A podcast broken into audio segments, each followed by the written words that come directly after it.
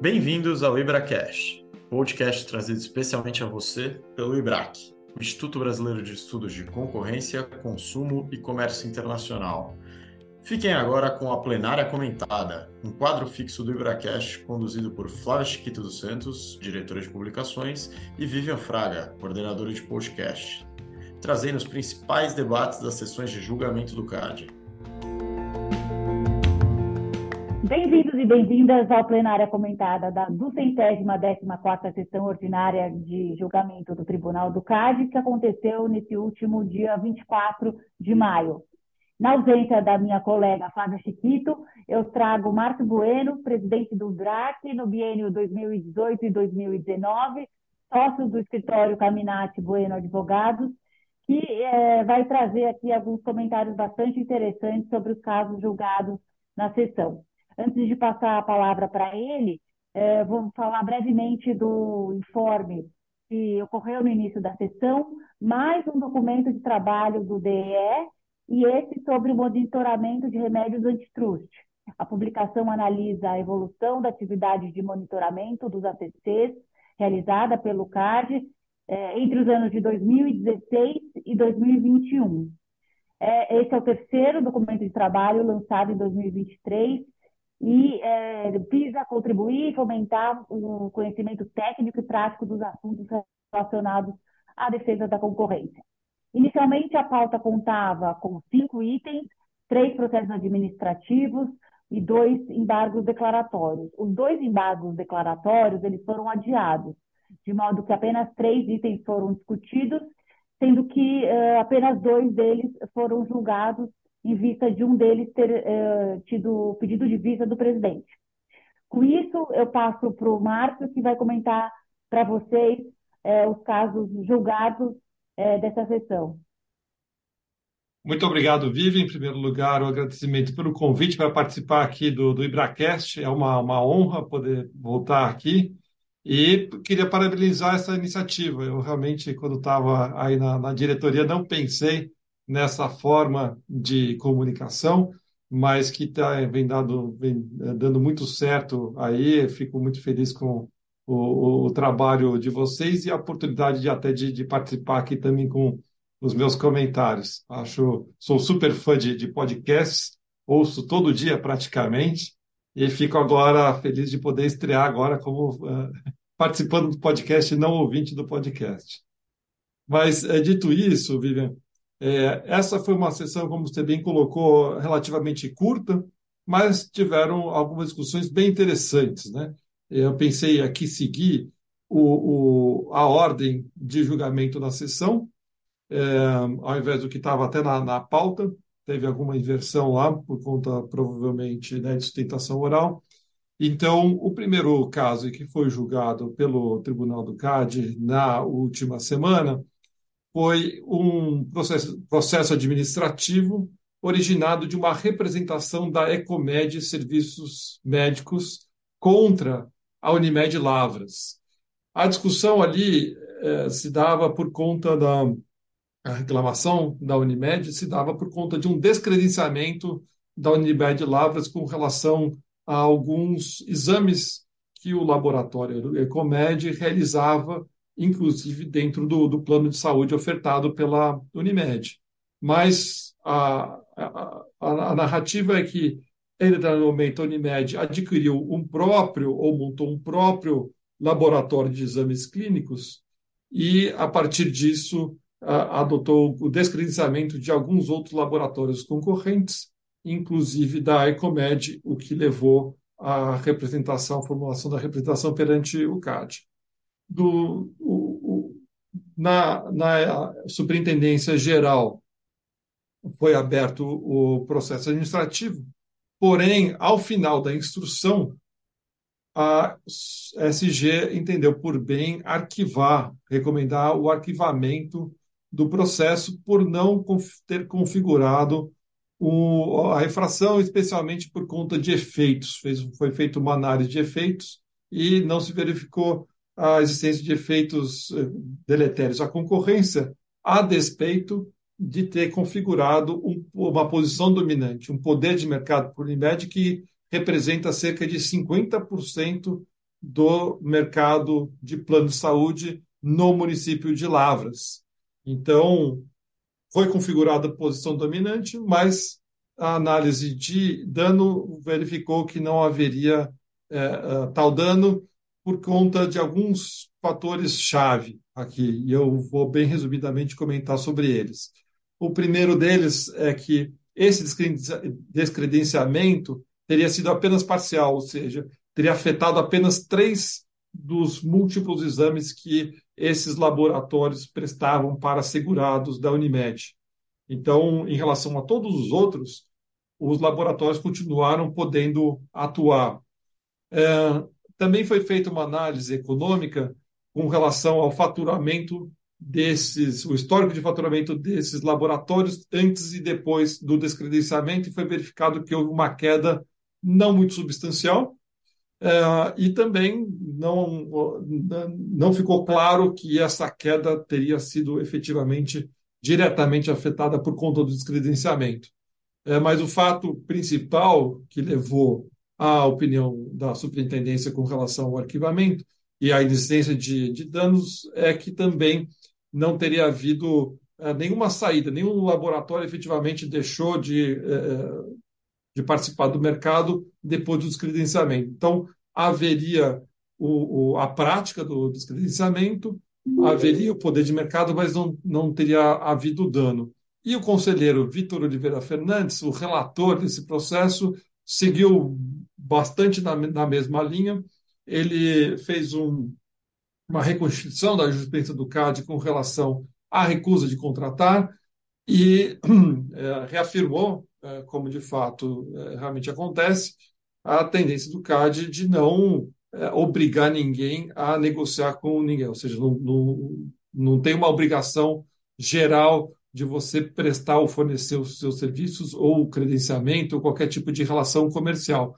É, e, a, e, a, intervenção só se, se, daria, a intervenção do CAD apenas se daria quando é, estivesse muito bem configurado um potencial ou um efetivo dano à concorrência, e que, nesse caso, como eu mencionei, não teria havido. Então, com isso, ele votou pelo arquivamento e todos os demais eh, conselheiros eh, seguiram, acompanharam eh, esse, esse voto condutor dele, e aí tivemos a decisão de arquivamento por unanimidade. Então, foi, foi isso. Acho que fica claro, né, tentando extrair uma lição aqui mais geral, é que o CAD realmente leva em consideração sempre muito as circunstâncias do caso concreto, até porque existem casos semelhantes em que o CAD acabou por condenar a, a própria Unimed, não necessariamente de Lavras, mas em outras localidades,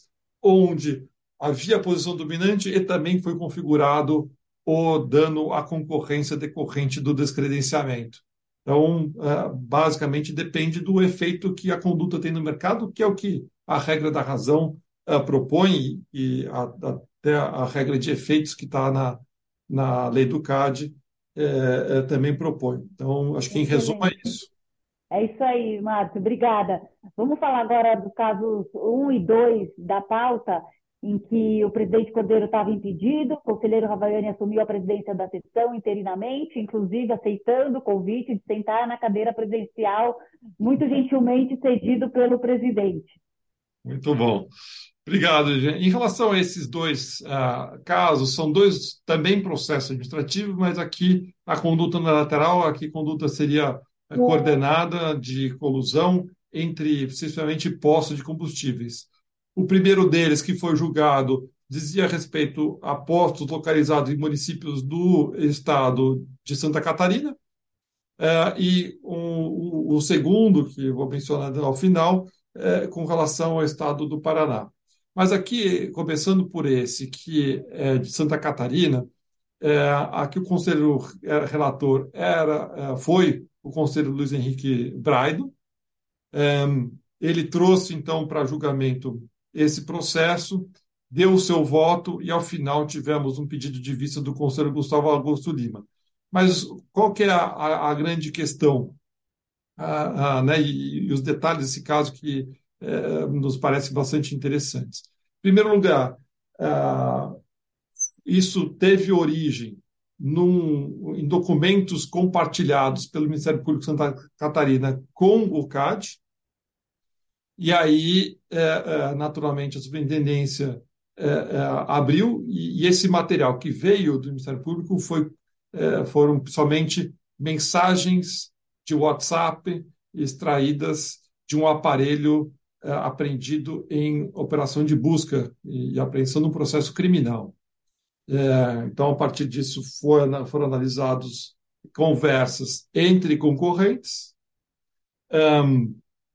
entre né, donos de postos, mas também haviam, né, na, na, no parecer da superintendência, inclusive, houve uma caracterização como se fosse um hub and spoke, porque haveria uma ligação uh, parente, entre, de parentesco entre um dos participantes uh, das conversas, uh, que é filho de, do dono, ou de um dos sócios, melhor dizendo, filho do dono de um dos sócios, filho de um dos sócios da Maxu, que é uma é, distribuidora de combustíveis na região. Então, haveria não apenas troca de, né, de, de, de, conversas e troca de informações entre os postos, mas também uma alegação de que através desse dono de posto, que é filho de um, do, de um dos sócios da distribuidora que atuava na região, uh, haveria uma coordenação também vertical, vamos chamar assim. Uh, no voto do conselheiro Brado, ele foi muito, muito sucinto uh, e não disponibilizou ainda o voto escrito, por isso que aqui talvez falte um pouco de detalhes, mas tentando extrair do que a gente conseguiu ouvir durante a sessão, o conselheiro Brado, ele ele vai um pouco de uma linha, um pouco diferente da superintendência, porque ele desconstitui a alegação de que haveria um hub and spoke. Ele fala, puxa, essa relação de parentesco não é suficiente para atrair a Maxul para essa conduta e, portanto, tô, vou fazer uma análise aqui apenas horizontal, apenas da relação entre os postos em si. E tem, ele traz também uma outra questão importante, que é, é o processo foi aberto para investigar uh, esse suposto cartel, ou cartéis, e é isso que ele coloca, em vários municípios, em cinco municípios do, do estado de Santa Catarina, que seriam Chapecó, Concórdia, São Lourenço, Lages e Caçador. E uma primeira questão que ele coloca é, puxa, mas será que é, são, são, é um cartel só ou são cinco cartéis diferentes, cada um deles correspondendo ao mercado relevante de eh, cada cidade. Né? Então, uh, e na visão dele, ele, ele, faz essa diferenciação. Então, na, na visão dele, são cartéis separados e, portanto, ele analisa quase que independentemente, individualmente, o que aconteceu em cada município. Mas ele faz uma distinção mais acentuada entre o que teria acontecido em Chapecó e uh, versus as demais cidades, né? Em relação a Chapecó, ele diz que é, é, os diálogos seriam bastante explícitos para constituir um cartel clássico. É, é enquanto que nas outras cidades pareceria um, um cartel difuso. Isso é usado por ele para modular a dosimetria da multa. Então, com relação a Chapecó, ele, ele né, dizendo que realmente está muito é, evidenciado que via uma, um cartel estruturado, uma troca de informações somente entre dois dos concorrentes, mais esses dois, que eram líderes do cartel, também conversavam com os demais participantes do mercado, ele adotou multa, uh, multas de 15% sobre o faturamento naquela localidade, faturamento ou venda de, de combustíveis por parte dos postos naquela, naquela cidade. É, enquanto que nas demais cidades, também, apesar de ser difuso, também ele entendeu que haveria prova suficiente para caracterizar a infração, mas aplicou uma multa no patamar de 10%, 10% uma multa menor por ser difuso e não é, é, hardcore, vamos chamar assim. É, e ele ressaltou também bastante a questão, puxa, eu estou aqui utilizando como base de cálculo o faturamento de cada cidade e não mais amplamente, como a lei poderia permitir, por uma questão, por duas questões principalmente. Primeiro, ele diz, ó, esse é um mercado em que a margem de lucro é muito pequena. É, são margens bastante, apertadas e, portanto, a gente não teria uma justificativa para ampliar para além do mercado afetado a base de cálculo. Além disso, ele menciona a duração do, dos cartéis teriam sido todas é, inferior a um ano segundo o que tem de evidências no, nos autos. Então, eh, não haveria também essa justificativa de duração maior que um ano para extrapolar o faturamento do mercado diretamente afetado para além disso. É, o, então, ele faz essa, essa diferenciação com relação a Maxu, que é a distribuidora, ele arquiva, mas com relação aos demais a, a, eh, representados, eh, que, que são postos e representantes desses postos, ele aplica esse patamar de, de, de multa que já mencionei. E após a concluir o, o, o voto dele, foi passada a palavra aos demais conselheiros, e aí, prontamente, o conselheiro Gustavo Augusto Lima pediu vista do, do caso, alegando que ele quer investigar melhor essa questão de habeas ou não habeas né? Segundo a superintendência seria Polk, segundo o conselheiro relator Braido, não seria. Ele disse: quero entender um pouco melhor aqui para dar meu voto, e aí o, o, o julgamento já foi suspenso para retomar numa próxima sessão. Uh, e aí, o último caso que nós temos, como já mencionei, também é um caso de postos, uh, também é da região sul, mas aqui é do Paraná, envolvendo um único município uh, chamado Dois Vizinhos. E aqui se trata da continuação do, do julgamento, porque numa sessão anterior, o conselheiro relator, o Sérgio Ravaiani, já havia iniciado, já havia dado o voto dele, que havia sido na direção do arquivamento. Naquela oportunidade, o conselheiro Luiz Augusto Hoffmann pediu vistas e trouxe, agora na sessão da semana passada, o, o, seu voto visto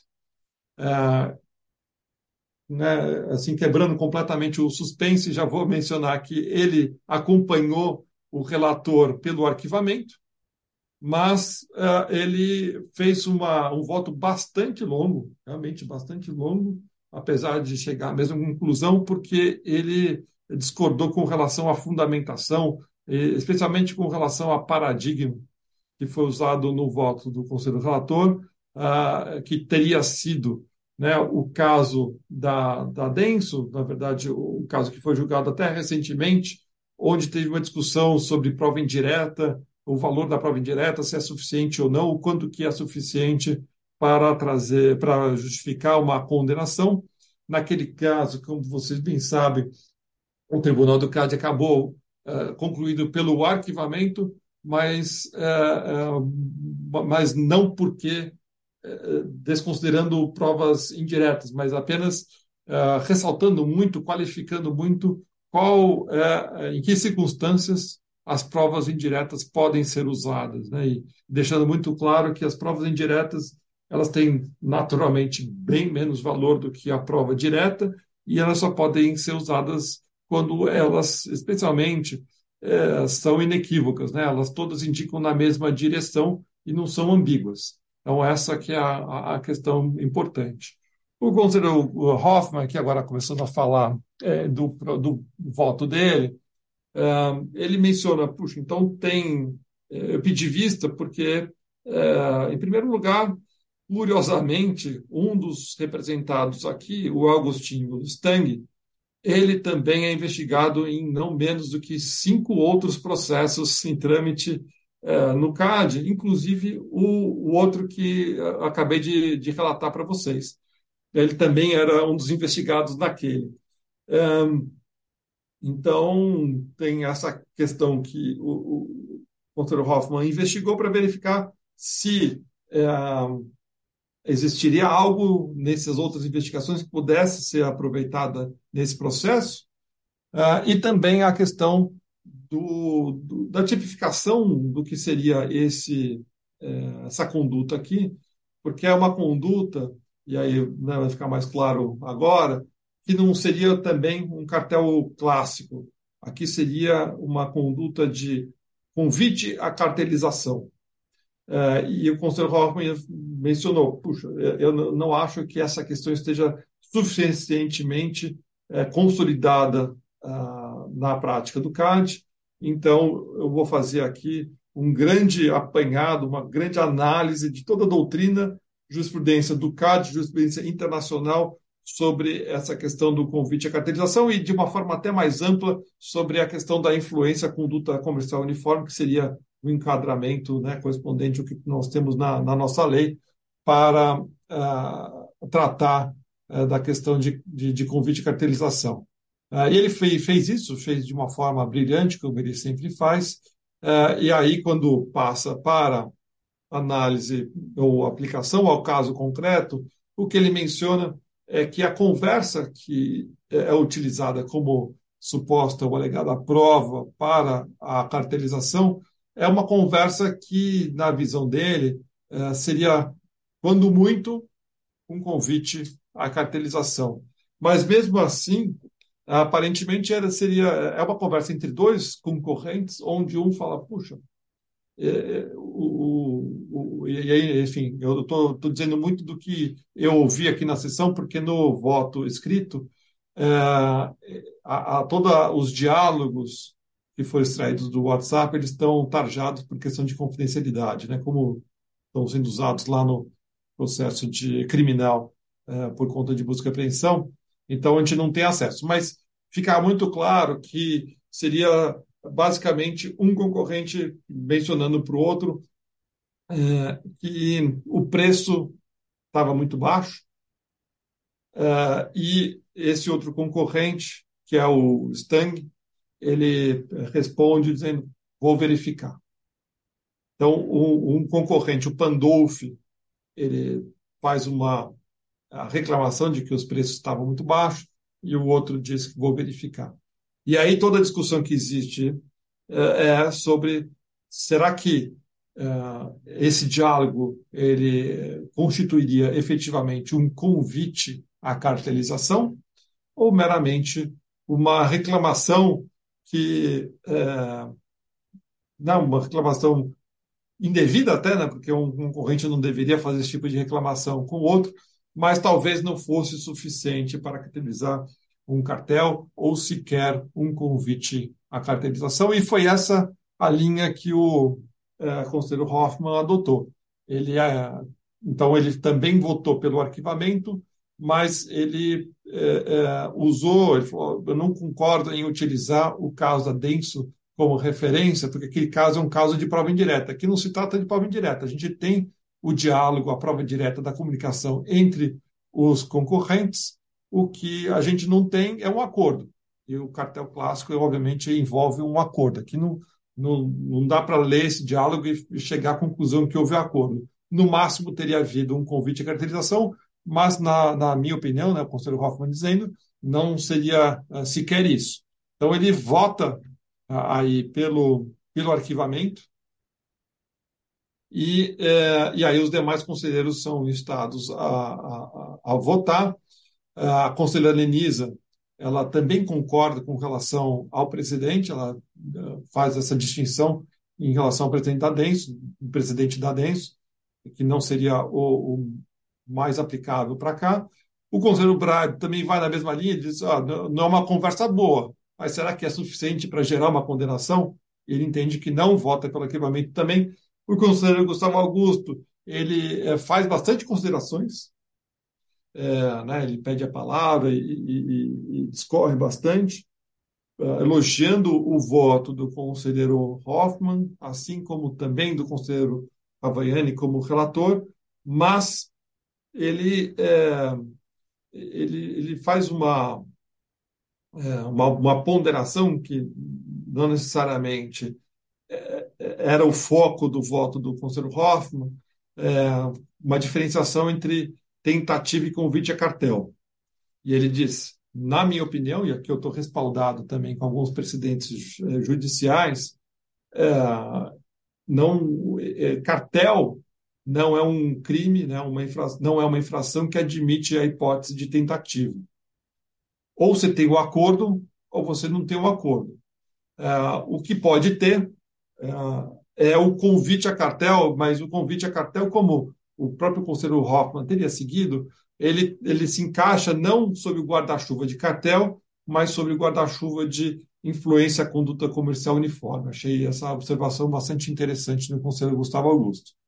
Uh, e na sequência, o conselheiro Vitor Fernandes, ele comenta também, elogia bastante o voto do conselheiro Hoffman, uh, e, e, ele faz uma observação bastante interessante. Ele falou, esse é um caso em que o direito brasileiro está muito melhor equipado para lidar do que o direito norte-americano, que é o mais né, tradicional, é, menciona é, alguns precedentes né, que o próprio conselheiro Hoffman tinha citado no seu voto é, para mostrar que lá, né, o, realmente, quando a gente olha para os acts lá nos Estados Unidos, eles são tipos muito mais abertos do que os nossos e, e portanto, e falam né, muito em acordo, enquanto que aqui não se trata de acordo, é, é, mas a gente tem a, a influência, é, a conduta comercial uniforme. Então, é, fica